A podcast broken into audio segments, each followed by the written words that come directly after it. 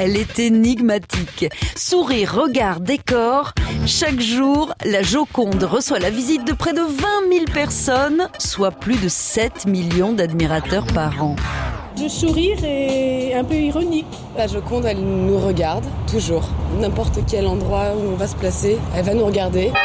1798, l'année où De Vinci immortalisa Mona. Mona Lisa, Mona Lisa, fille étrange, que veut dire ton sourire si troublant?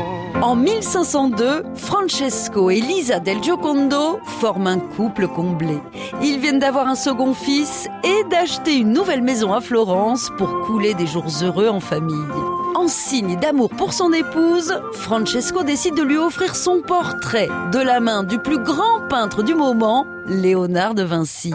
Sous les pinceaux du maître, Lisa del Giocondo devient la Gioconda, en français, la Joconde. C'est une révolution. Allô Brigitte, c'est Lisa. Lisa bah, euh, Mona Lisa, la Joconde, t'en connais d'autres? Léonard de Vinci se lâche. Il réalise un portrait proprement scandaleux pour l'époque. Mona Lisa est en gros plan, trop près du spectateur. Elle s'est épilée les sourcils comme une femme de petite vertu et comble de l'horreur, elle sourit. Pardon, reconnu. Ça va? Dominique est là Pas fou, De Vinci sait que son client n'acceptera jamais le tableau. Tant mieux, il ne compte pas s'en séparer.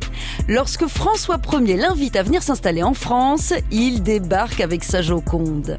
Elle entre pour la première fois au Louvre en 1798. Eh, salut ma chérie, alors quoi de neuf? Bah tu sais bien, j'en peux plus de sourire toute la journée comme une idiote. Lisa, ton sourire, c'est ce que les gens aiment le plus chez toi.